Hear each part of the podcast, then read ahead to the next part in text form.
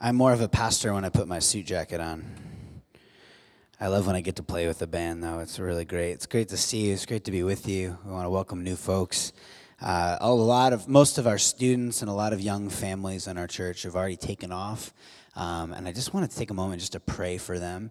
Uh, it's a funny thing being a, a, a little bit on the young side as a church uh, even families we found when it comes to this time this season they're going back to their families to celebrate and to go home for the season. And um, not just travel but this is just a really hectic season for a lot of the, the families and students who have really difficult family life back home. So if you're cool before i just start um, actually even if you're not cool with it i'm still going to do it because i have the microphone. Um, i'm going to pray for, uh, for our families and our students who uh, have, have left. Lord jesus we thank you uh, for the gift that it is to have um, to have just this millennial generation as a part of our community, um, to have uh, people who are just beginning the journey of marriage, and, and those who are at uh, Brown and RISD and Johnson and Wales and PC and Bryant and uh, all the schools, Lord, URI around the uh, around the city, and we pray, uh, of course, for for safe travels, Lord. Um, we pray just for opportunities to love and to minister, um, to bless and to be generous, Lord, this time of year. Pray for those who are entering into just really rough uh, family life. Um, God, that you would just be the, the, the force of peacemaking, Lord, in their own life, Lord, that they may be able to wade into really tumultuous waters, Lord, and bring just bring peace. Um, to be to be able to uh, to carry the light of your love uh, into these settings, Lord. Pray that just keep people safe. Those who are going back to what is almost abusive atmosphere, Lord. We just ask that you would uh, you would keep them keep them safe. Remind them, Lord, that they are yours. And uh, we obviously this morning pray for for anybody here in that same situation who maybe isn't traveling this year, but this is just the season brings up so much difficulty, so much loneliness, so much fatigue and anxiety. God, you you make all things new and I've seen it in my own life and seen it in the lives of those who've said, "Yeah, I'm going to trust you." So in a world of chaos, Lord, I thank you that you remain the same and that you are continuing to do the unbelievably redemptive and beautiful work of putting us back together. So may you do that, especially, Lord, and in the families of those, Lord, who are hurting this season. In your name, everybody said, Amen. Um, I wanted to, I, I realized this, we haven't addressed this at all. I want to apologize for how cold it's been I think on the one hand, it's been really good because these services t- uh, during Advent tend to just lull everybody to sleep. So I think the cold maybe keeps you awake. I'd love to think that was our plan, but we're not that mean. Um, we've been trying to figure out the heat situation, um, and uh, I think we figured it out as of this week. We need to like turn it on at like 3 a.m. in the morning. We keep like backing up the times. It's still pretty cold out there, right? Yeah, yeah, all right. Everyone's like, no, it's fine, Pastor. Um, Anyway, so next week, we're making a commitment to you that you're going to come in and it's going to be nothing like a sauna, but it will be tolerable and warm. Um, I, uh, there's a couple things I wanted to um, just draw your attention to. These gorgeous cards that you have with the quote. Uh, this is the quote that we're going to engage kind of this week uh, that line up with these banners. So the people who put these banners together and all of this gorgeous just uh, garland and this unique take on the Advent wreath and all the decorations. There's a team that helped this person out, but uh, Susie Finnerty. Uh, was the one who really was the mastermind behind all this, and then Jessica Shu uh, was the one who put together all of these cards. She did all the calligraphy. That's her hands on the um, in the video. And there's a ton of people. We had some great creative meetings that got involved in this. But I just wanted to highlight those two in particular. Would you guys just stand up for a second? I know it's super awkward and you both hate that. But can we just give them a round of applause? Thanks, guys. Um, this has been by far the best Advent we have we have had, and I think in large part, uh, at least for me, it's been in large part just the team that's come around um, the community to help make this experience um, something beautiful. And then, secondly, I wanted to call out. Where's my is my sister here? Did she make it? She's here, Catherine. My sister's here. So I, there's like f- four my favorite women in the world are now all in the state right now. My wife, my daughter, I got to do this right, my mom, and my sister. Um, so, hey, Catherine, it's really good to see you. Love you. She's the best. Um, she's, I think she's, no, I can't say anything about that. Never mind. Um, I have so many things I want to say. I love you. I don't even know where you are. She's like totally hiding right now. Uh, I want to invite us for this last week of Advent um, to process through something that is, um, if you're a follower of Jesus, if you're a Christian, if you've been around church, if you have the vaguest understanding of like Western history, um, this idea that Jesus is God, which is a, a Christian understanding, some mysterious way Jesus is God in flesh. I want us to consider an aspect of that today that I think we too often um, miss and is really actually should be hard for us to miss during this Advent season.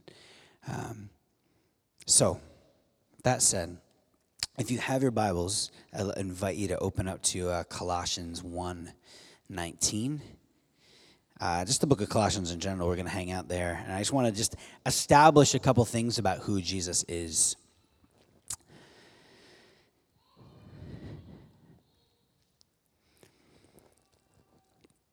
So Colossians 1:19 says for God was pleased to have all his fullness dwell in him. For God was pleased to have all his fullness dwell in him. Who is the him in this section? Anybody? It's like the Sunday school answer. Christ, Jesus, Jesus H Christ. Yes. Colossians 2 9, for in Christ all the fullness of the deity lives in bodily form. These two passages, Colossians 1 19 and Colossians 2 9, are reinforced all over the scripture.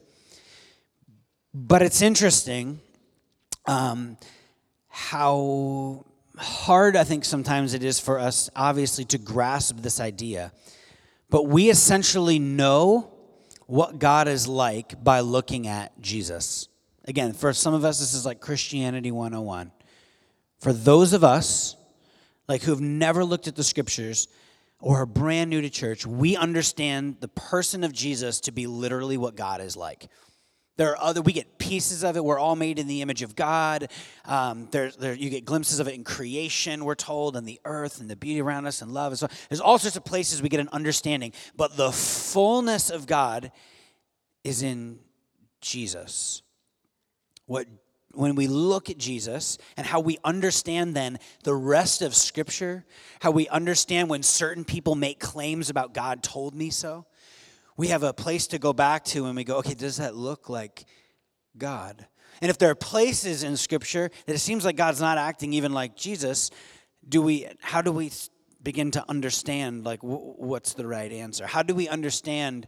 how God moves in certain ways throughout the scriptures when we're told that, well, ultimately, the full picture of who God is, we find in Him. The writer of Hebrews picks up on the same theme and says, the Son perfectly mirrors God and is stamped with God's nature. We sing, when we sing the song in Christ alone, we sing fullness of God and helpless babe. Jesus shows us what God is like. So if someone were to ask you, what is your God like? Jesus is the answer. And if someone's like, all right, can you drill down a little bit on that? What is your God like? Well, Jesus hung out with blank. Well, Jesus sees does this. Jesus engages his enemies like this. Jesus seems to love like this. Jesus gets ticked at things like this. This is what God is like when I look at the gospels in the scripture. This becomes vital for us in terms of having any sort of like central understanding of what it means to live the life that God has called us to. And Jesus says, I've come to give them life to the full, the life of the ages. He's speaking of the life of God. So I want to go backwards, just sort of like pull out a little bit, like talk about what Jesus and what God is like by talking about the ways we kind of mess everything up. which I know is a weird way to talk about Jesus. Like his otherness, his holiness, his set apartness. So I, I want to pull up a, a poll that I've, I've referenced before. Next slide. Uh, outsiders ages of 16 to 29 were described are described American Christians. This is a poll that the Barna Group did. And they said this 85% of American Christians are hypocritical, awesome. 87% called Christians judgmental, sweet. 91% described Christians as anti homosexual, awesome. And 75% said Christians are too involved in politics. Amen. no. I think someone in our staff just yelled amen. Um, but this stuff is the felt thing that this group, this age demographic, uh, immediately went to. These were the top things. Now, for those of you out here who are chafing right now, like, well, that's ridiculous, some liberal MSNBC poll in there, Christians have been great forever. Like, already you've lost the posture of Jesus very quickly. We need to engage and be honest and go, well, we know that we're sinners. We don't need anybody outside to tell us that. We know that we've screwed up a whole lot. We know that we have missed the boat on a lot of things. And over and over in the Old Testament, God uses people who aren't in, aren't the Jews, aren't the Christians, to rebuke them all the time. So this shouldn't be new. So defensiveness is off the, the, the, the chart. You got to close down a bunch of like 24 hour cable news networks immediately. So they're gone. But what we do have to do is we have to go as followers of Jesus, go, where is there truth here? And so as we look at these things, what I find fascinating is that when I look through the life of Jesus, if we're going to ask this question, what is Jesus like? All right, the our banner today is known. This is what Jesus Jesus has made himself, or God has made himself known in the person of Jesus. What is God like? Well, let's look at the ways that we aren't, apparently, to this generation, and let's kind of ask some questions. 85% of American Christians are hypocritical. Okay, so Jesus uses a couple of my favorite phrases. Um, one, sons of hell. One of my all time favorite phrases in Scripture. Who does he call sons of hell in the Bible, for those of you who are familiar with the Bible? Religious leaders, Pharisees. Something interesting about Pharisees, right? We love, again, if you're a Christian, we love to bang on the Pharisees. These were the, this was the religious group that Jesus always seemed postured against. Uh, the Pharisees were amazing tithers, had incredible prayer life, were really devoted and consistent on Sunday. What other demographic within the Christian faith or any faith are like that? Evangelicals. Shh. This demographic, okay? Um, Jesus is calling the, the Pharisees sons of hell because they're like heaping burdens on people that they shouldn't because of their religiosity. Uh, brood of snakes is another uh, good one. Whitewashed tombs.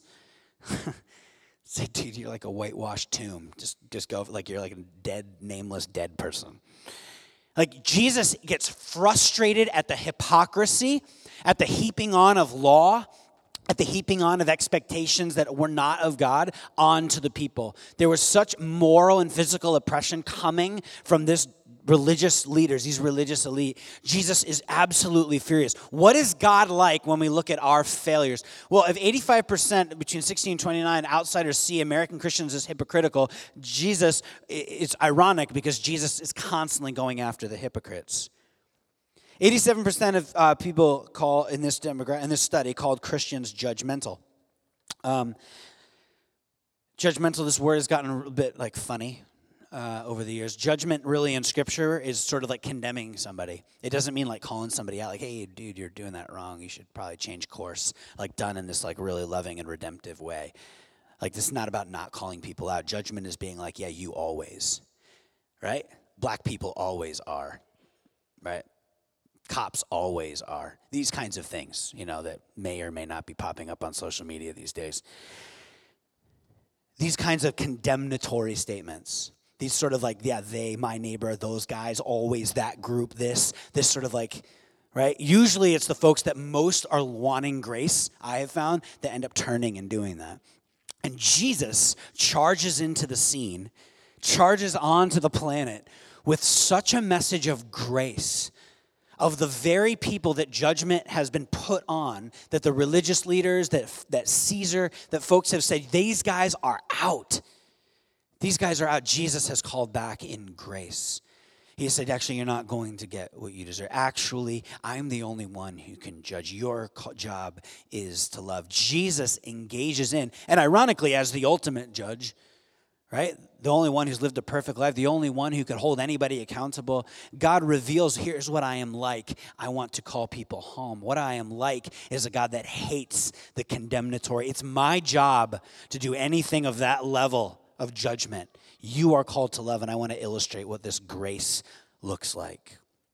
So 87% called Christians judgmental, and Jesus comes after that sort of judgmentalism strongly. 91%, and I could go through verses after verses here. I just want to give us a, a, a glimpse of some of the ways that too often either we ourselves or others get this picture of what God is like based upon our awesome actions sometimes.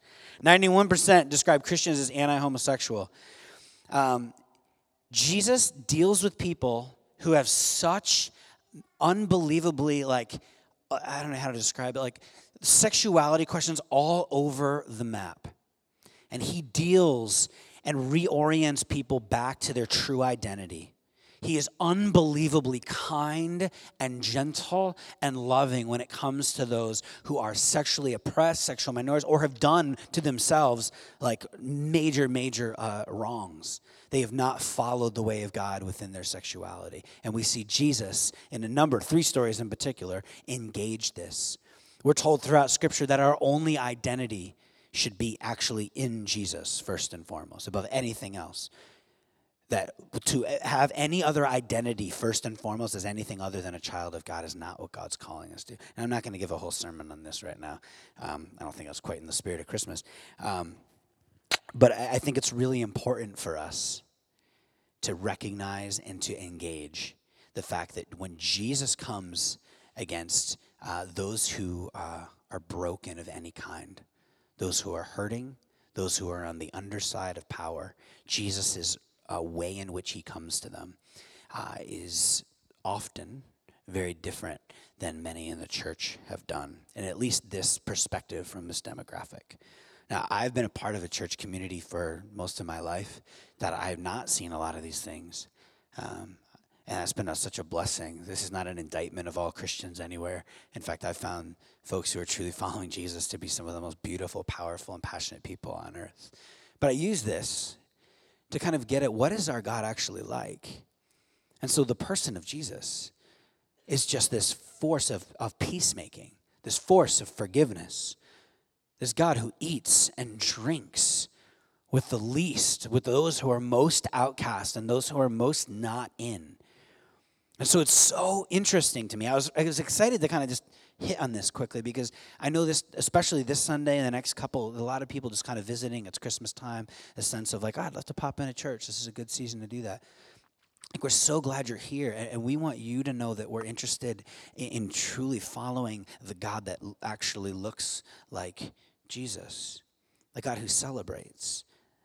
This is what God is like. At Advent or Christmas time, this time of year reveals something profound about the nature of God. It reveals something about not just we get to reflect on the life of Jesus, right? Because that's really not what this season's about. Not all the incredibly beautiful, surprising, generous, ridiculous things that Jesus does. This season is supposed to be about what? About his coming, about what's about to happen, right? We do the weird back to the future thing in the church. It's like Advent, so as if Jesus hasn't come yet. So we go, okay, what does it mean to be expecting the coming of Christ. And what does it mean to actually reflect on that anticipation as Jesus was about to come into the world? What does, and this is our question this morning, what does the way God comes to us tell us about what God is like? What does the way, like the way that God comes to us, how does that tell us? What does that tell us about what He is like? Jesus being born in a manger in straw poverty under questionable circumstances. We spend most of our days reflecting on what Jesus did, but what is it about the way that Jesus actually comes to us? So, anybody in marketing? Anyone in marketing? No? A couple of you? Uh, there's this uh, you should go this is like a staple in any kind of like marketing reading so any of you have even done like communication studies in school you've probably looked at marshall mcluhan he has this phrase called the medium is the message anyone ever heard this phrase before the medium is the message anyone wonder like yeah yeah totally the medium is the message and just you've like dropped it in conversation to appear smart and you had no idea what you're talking about the first time i did i definitely did that quick definition for you would be this the method by which you send a message has just as much impact or more than the content of the message itself. Let me say that again. The medium is the message simply means that the method by which you send a message has just as much impact or more than the content of the message itself. It's sort of a challenge to our idea that tools are always neutral. Like a phone or a Twitter feed or Facebook, these things are just neutral. So it doesn't really matter. Like if I put that information out and I call you, if I post it up on Facebook, if I send it like via carrier pigeon, like it like it's just those are just the mechanisms by which things come. Now this has been debated and how much was Marshall McLuhan kind of overshooting? But what it does is it helps us get at what is the what, what factor does the way in which a message come actually play a role in how we receive it? This is how I would uh, explain it. So imagine um, you've been dating a, a, man, the man of your dreams, for a couple years. Uh, two, you're moving toward marriage. You've been talking about it a lot. Um, and you know it's sort of coming, right? You're kind of like, I think this is coming. I've had a couple of those conversations, right? He like weirdly disappeared, and someone said they saw him like near a jewelry store. He's asking questions about ring size. You know, he's like trying to be stealth, but not at all. You notice rings are missing like from your that's what I did. So you're just kind of in anticipation, right? You're like, when's he going to ask me? How's he going to ask me? What's this going to look like? Like, how elaborate is this going to be? I've seen like, you know, you start looking up YouTube videos of these elaborate things, placing totally unrealistic expectations on your fiance or your possible future fiance. And then just then, like just as you're like you're in like dreamland, you're like thinking about this. Oh my gosh, I think it's coming any day. I think it's coming any day. You get a text that says this.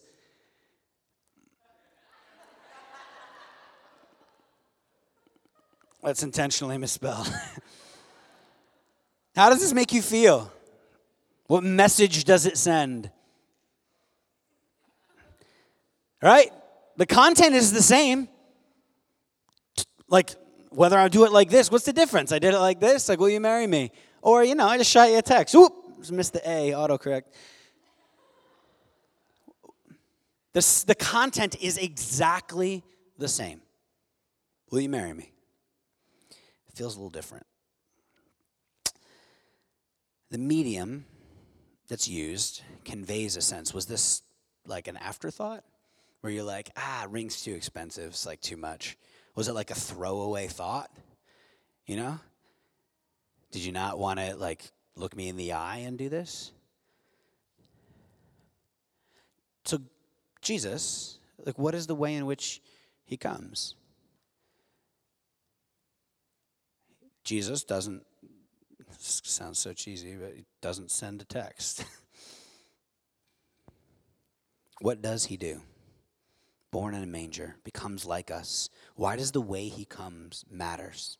And my assumption has been the assumption of teachers and Christian tradition throughout the centuries has been that it reveals something central about God's character that will help us know him more, the way in which he comes to us. 1 John uh, 4 8, if you have your Bibles out. John's letter uh, to one of the first churches, he says this God is love. God's love was revealed among us in this way God sent his only Son into the world so that we might live through him. In this is love, not that we loved God, but that he loved us and sent his Son to be the atoning sacrifice for our sins. God's love was revealed among us in this way. God sent his only Son into the world so that we might live through him. What do we know about the way why God sends Jesus the way that he does? We, we know in, in our football verse, John 3.16, for God what? So was angry at the world, for God was so wrathful at the world, for God was so ticked off, for God was so frustrated, for God was so, no, for God so loved the world that he sent his only son. Here's the thing about love. If we're to understand, if we're to trust scripture that God's fundamental essence is love, then I think that actually helps us, again, connect the dots to why Jesus comes, why God sends Jesus the way that he does. Love by nature needs to find form. I would humbly submit that love by its very nature needs to find form. Essence has to manifest itself. It's absolutely inevitable. It's logical. Love has to become an action. Love has to become something concrete. So I think around the Christmas story, and, and a lot of people have reflected on this, there's something weirdly logical that if we trust that God is love, that if love at the very center is, is at the center of everything. I have a couple friends who are just like off the charts, like Hippieville. Like I love them so much. Kind of like a pseudo Christianity. Yeah, some of you are actually like straight up hippies, and I love that about you. I'm not talking about like like bearded quasi hipster hippies. Like I'm talking like you're full blown. Like you still like do the drum circle and you get excited when drum circles come around. I don't understand that, but I love you. And so a couple of these folks, they have this sort of vague sense, right? Of like, yeah, man, at the center of everything is totally love. It makes sense. There's we want that. We call that some sort of innate human thing. And it's again this vague spirituality, but God doesn't really take any initiative or action. God's just sort of in and around everything. God just sort of like kind of is creation itself, right? It's like a pantheism kind of idea. I mention that because I think the incarnation, what is entirely unique about the Christian story, is that it actually places a bit of a logic to the fact that when we say that God is love, what does love have to do? It has to manifest, it has to show itself, it has to engage, it has to, for God so for so loved, God, God because of his love sent Jesus as a sacrifice for us. Essence has to become reality. One way you could say this, um, any of you follow me on Instagram? Oh, I got a killer account. It's great my like how many people I like to other people like like me like you know ratio is pretty solid. You know, I don't even use the the filters. I use VSCO. You know, I bring the, the images in. Yep. Um, some of you are like, "What are you talking about?" Shut up, Andrew. Um, can you put up the next slide? The hashtag. Uh, my daughter is named Harper Mook we made a horrible mistake by thinking like oh well hashtag right the proper use of a hashtag is uh, most people have actually forgotten this you click on the hashtag and then you see everybody uh, who uh, like at any point throughout time has ever put that same hashtag on that's how a hashtag works so we like it's like creating a subject. So we get Harper Mook. So then when you know my sister-in-law takes a picture, when a cousin takes a picture, when an uncle, and if anybody takes a picture, it'll all be grouped together, so we'll be able to always see them all. What I didn't think about was that anybody Anybody could just like click on Harper Mook. Like for instance, I'm talking to 200 of my closest friends right now. And you can just click on Harper Mook and you're going to see every picture I've ever taken with my daughter. Really safe, really awesome. Um, like I have had people multiple times come up to me in like restaurants or just walking around be like, hey, it's gonna sound weird. I'm like, oh, I already know what you're gonna say, and it does sound weird, so don't say it. Yeah, like your daughter's super cute, man. I don't even know you. Next slide. This is Harper with Santa Claus. Yeah, I think she's nice. Uh, this is Harper just looking epically awesome. Um, you, you, no, no, no, no, no, no, no, put that away. Put that away. Oh, you gave it away. That's all right. We'll get to that in a second. I talked to you about my daughter is because as soon as I actually had a kid, I swore I wouldn't be that dad who posts a million pictures. I vowed I will not be that dad. I am that dad. And the thing is, and actually, you know, it's funny, Corey and I joke, my wife and I joke, the amount of pictures I actually take to the ones I post, that ratio is pretty good. But that shows you how many pictures I actually take. It's like 30 a day. My phone is filled up with like 4,000 pictures right now love has to manifest. Like there's something that the fact that like I have a daughter. I, I literally, it, I, I promise you can question my motives, but this is not about like, hey, look how like, I don't know, nice my daughter is today. Like, I just want to share it. I, I just, I cannot handle it. Like, oh my gosh, if everybody could see what she's doing right now, everybody would be blessed in the greatest way possible. Wars would end, this whole Ferguson thing would go away. Just look at her. She's cute. There will be no more killing, there will be no more violence in the streets. It's silly, but it's like this thing has to manifest itself. This deep, passionate love. I just want to, and it sounds like a silly example. This is another example. Go ahead and put it up now. Go ahead, Corey. Shuli weds. Uh, some of you don't know this. There's a couple in our church who just got married, John and Maddie, one of the best people, some of the best people I know in my life. They're amazing and beautiful on the inside, kind of on the outside, but just really, really beautiful people. Um, and so it's the same thing, right? I you can only imagine, guys, right here. I can only imagine, like, like as soon as you get married, you're like, but we're married. Everybody's got to know like what we're doing. Like next slide. What'd you, what'd you end up pulling, Corey? Oh, was this that one? Oh. Yeah, like how do you not share that picture? And some of you are like, oh my gosh, you post one more picture. You know, I'm sure you say that to me about Harper. You say that about anybody who's like doing anything nice. You're like, why do they always have to post their niceness? I get that, but you have your own problems and you need to deal with that. Right? You just can't help it. Like we were we were walking the other day. It's like the most dumb detail ever. But how can you not share it? Love has to manifest. This is what the incarnation is. And so sometimes people ask the question about God, like, why didn't God like write his name in the sky? Like, why wasn't it why wasn't it like plain English in the stars or something like that? Like, it's not just that we, I would just submit this idea to you. It's not just that we need to know that God is out there, but we need to know what God is like and why it matters and his desire for us. That God is here and in the thick of it, that God is a God of love, that God is writing his name across all that is good and true and beautiful. There's something about the fact that God comes the way that He does that tells us something true about who He is. That we, as creation, need to know and trust something deeper than just God is out there. Right? Most faith systems have a detached God right the very essence of a, of a social humanist scientific worldview is that god is just is there is no god but that there is just like this totally impersonal sort of system out there. It's just math and it's interesting and it's unique and it's dynamic, all those things, but it's it's impersonal. And so God in, in absolute brilliance and essence and beauty and truth of all that God is, this is how He made Himself known to us.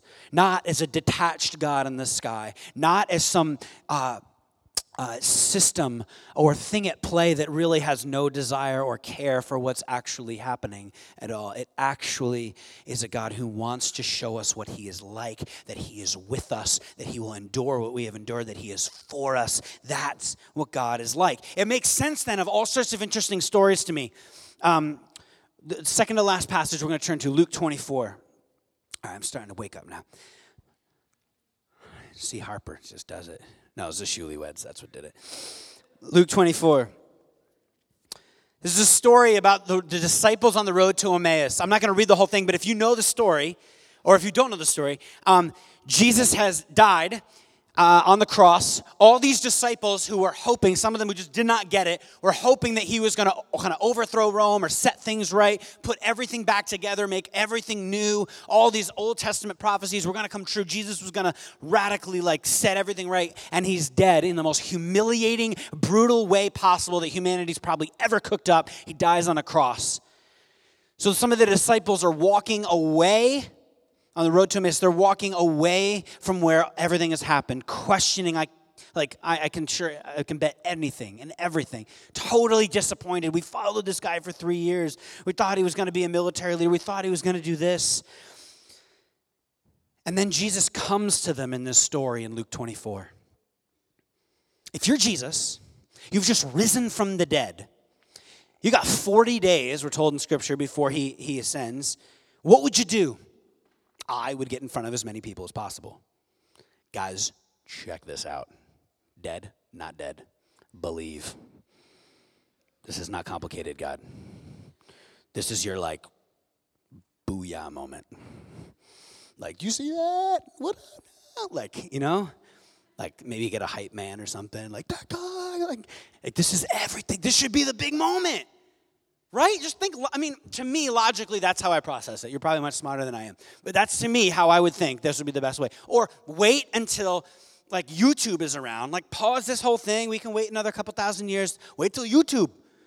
Dude, rise from the dead on YouTube. Everybody knows. Boom, story over. Nailed it. It's not how God comes. I'm not going to try to climb into the mind of God and understand why the timing of what. But what is interesting is that I think we learn something about even here in this story at the end, at the opposite side of the Advent story, how Jesus comes to his disciples. Like we get insight into the heart of God. He seeks out the people who have given up, who are discouraged, and he calls them back. He chooses the unfaithful ones that are about to abandon him and do while he's alive, and then he calls them back. And he says the gates of hell aren't gonna, are like not even going to stand against you. Like imagine this. This is how Jesus comes to the most discouraged. This is how God moves. This is the character of God, caring for the least and the discouraged.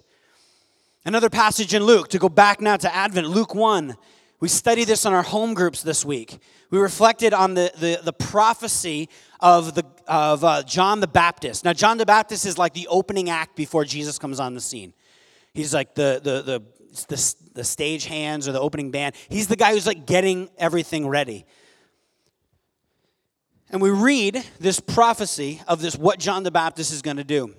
And verse 76, and you, my child, talking about John, the guy who's going to get everybody ready for Jesus, will be called prophet of the Most High. So he's going to be the prophet of Jesus. For you will go on before the Lord to prepare the way for him, to give his people the knowledge of salvation through the forgiveness of their sins. That's like saying, present the offer of salvation to the people because of the tender mercy of our God, by which the rising sun will come to us from heaven to shine on those living in darkness and in the shadow of death, to guide our feet into the path of peace. Even at the very beginning of the story, right, the very beginning of the Gospel of Luke, we learn something about how God moves. He lays his life down for people, and he, this, this is what the story of Jesus is is him laying himself down. And this moment in history is going to be so epic and so pivotal and so incredible. Recognizing like what the forgiveness of sins looks like, recognizing you can have a relationship with this God. Jesus is about to reveal the fullness of God, and he does not want anyone to miss it. Prophets, their primary job is to get people ready for what's about to happen. That's what prophets do. They go, This is about to happen. Get ready. God cares so much about the people of Israel throughout the Old Testament. And at this pivotal moment in history, He's like, I'm sending somebody ahead. You do not want to miss this. How does God come?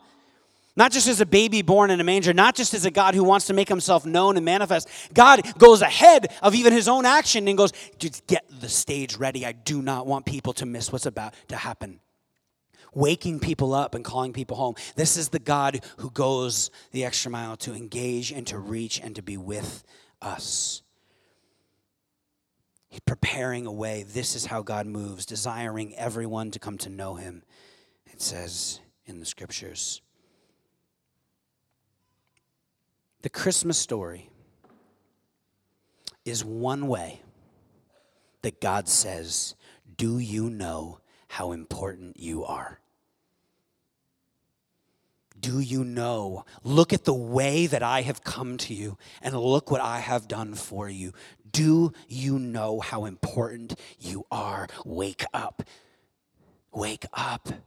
And that's why God calls us to repentance. Repentance got like jacked up and like co opted by the fundamentalists, like by these like backwards, like people who just love to spew judgment on people. Repentance is one of the most beautiful, powerful, unbelievable terms we could ever hold on to. It's a turn back. That's all it means turn back. Come back. Wake up, recognize, turn back to me. Turn away from everything that would lead to destruction. Turn away to everything that will lead you to despondency and apathy and selfishness and foolishness and, and and surfaceness. Turn back to me. This story is one way that God says, Do you know how important you are? if the God of the universe was born in a dirty, messy manger, there is no mess in our lives that God is not willing to step into. There's no mess in our lives that God is not willing to step into. This is what we learn about how God comes to us. Love, his love for us has to manifest. His love for us, it just it, it explodes out. It, it, says, and this isn't me like just kind of my like philosophical ideas. Like, for God so loved the world that he that he came. God loved the world, so he sent his son as atoning act. It's because of his love that Jesus came. There is no debate, there is no question mark, there is no up for dispute, there are no books to be written about why did God come? God came, he loves us, he wanted to redeem and forgive. God sends John the Baptist. Zechariah prophesies that the man is going to come and set the thing up. After Jesus dies and rises again, he goes to his disciples and he, uh, how he comes to them and coming alongside those who are most beaten down and broken and hurting, and he comes to them. We learn something fundamental about the character of God in this season. It's stunning that we have a God who comes to us in this way. The medium, in part, is the message. God does not, from a distance, text, Will you marry me? God shows up. The marriage metaphor is actually really ap- like appropriate. This is the, the image that we get around communion. This is the imagery that comes up over and over in the scriptures. For those of you who are new, you get this picture of God just wanting to, to be in covenant, to be in marriage with his people. For God so loved, for God so loved, for God so loved that he came and that he comes and that he's coming. If the God of the universe could be born into the mess of this world, there is no mess that God is not willing to step into in your own life. So, this quote that you have on your card what love, what care, what fearless joy has found us in the night. What love, what care, what fearless joy has found us in the night. We've had an opportunity this season to expect big things from God, to have reasons to put our hope in something outside of our circumstances. And as Aaron talked about last week, the God who actually comes alongside and with us and who walks with us. And today, all I simply hope to sort of seal in us is the sense that the way in which God comes tells us something profound about the very character of who God is.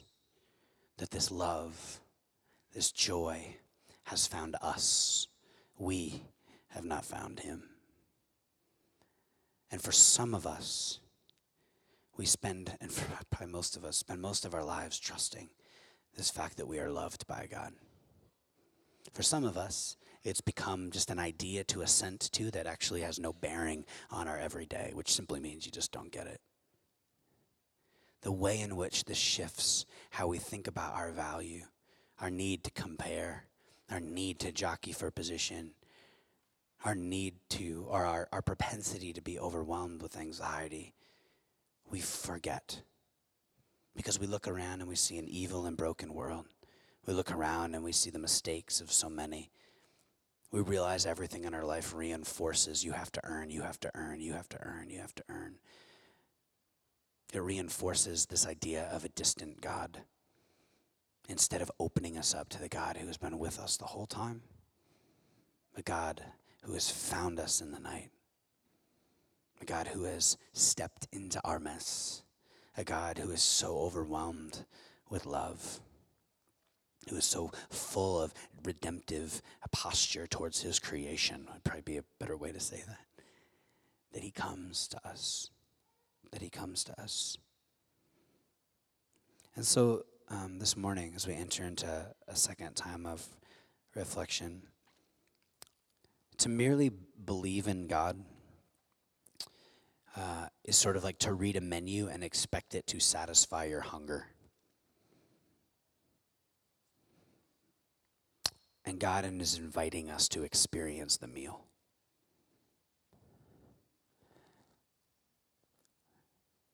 It is so easy for all of us and I am the chief of sinners, to stand back and ascribe to a bunch of ideas about who God is and not just say, God, I, I want to know you more.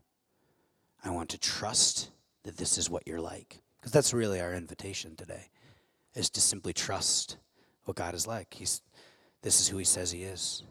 This is Jesus dying on the cross for our sins, a tortured man committing the ultimate act of love. This is who God is. To trust that, to trust that that's what you're worth, to trust what God is doing in and through you and wants to, and that it is not God who is distant, but you. That's not to create pressure and that's not to create one more thing to do.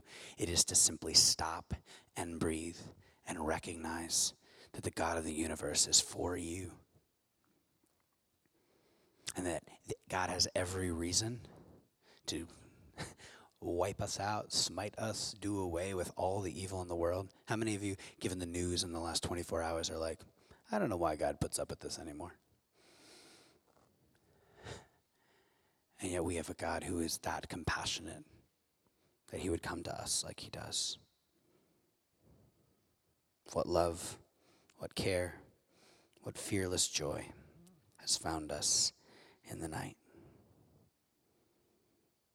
Do you know how important you are?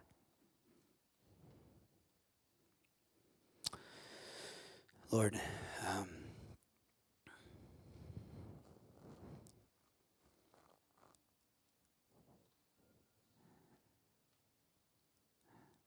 For some of us, um, we need to invite you for the first time,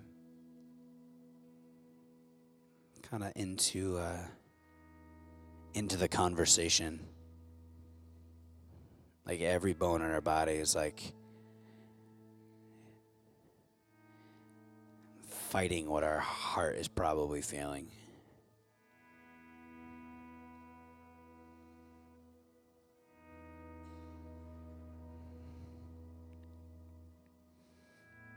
And so I just thank you. I feel like there's nothing I can actually ask you to do when I look at the, the Christmas story. It's like you've done it. You've, you've done it.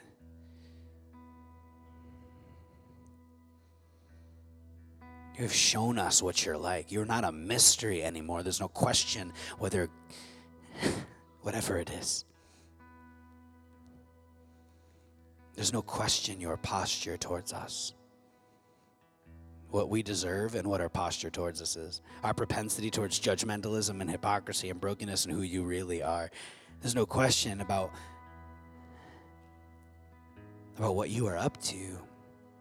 Help us trust you.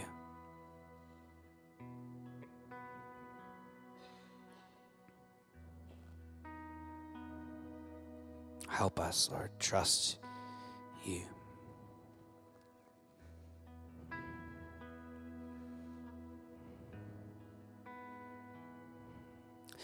to my sisters and brothers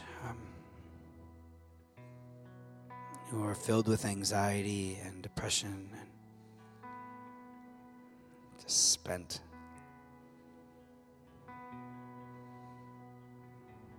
I invite you right here in this moment, right now, just all over again, just to say, I trust you. invite you to take hold of the identity that God has said, that God has put on you, the identity that you have in Him. Those of you who are here and followers of Jesus, to know that, to trust that.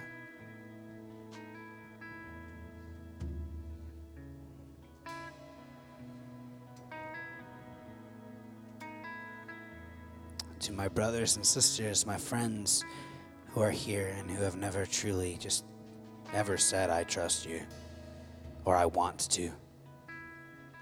Who have never truly said, I, I want to. I want to turn back to you, God, and turn, Lord, uh, in a way that would return me to the person you created me to be, like for the first time. I, I just I don't let this moment go by.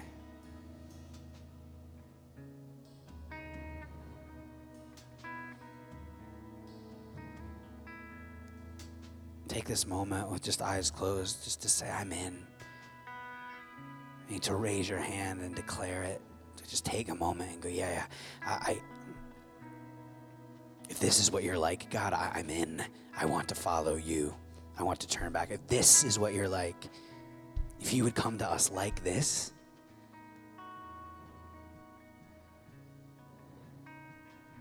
I'm want to trust that your sins have been forgiven, that God wants to make you new and use you just as an agent of reconciliation and beauty and love and wonder in this world. Declare it.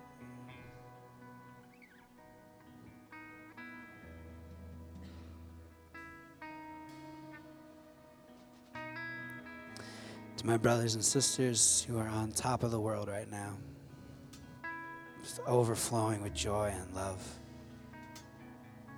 may they praise you first.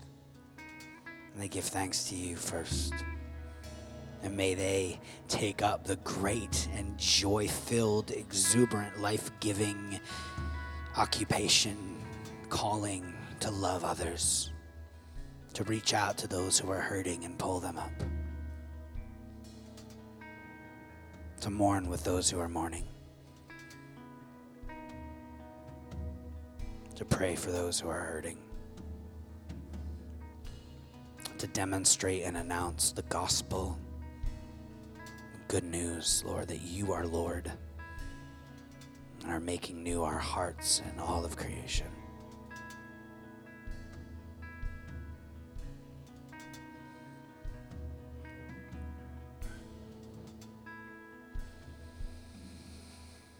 What love, what care, what fearless joy has found us in the night.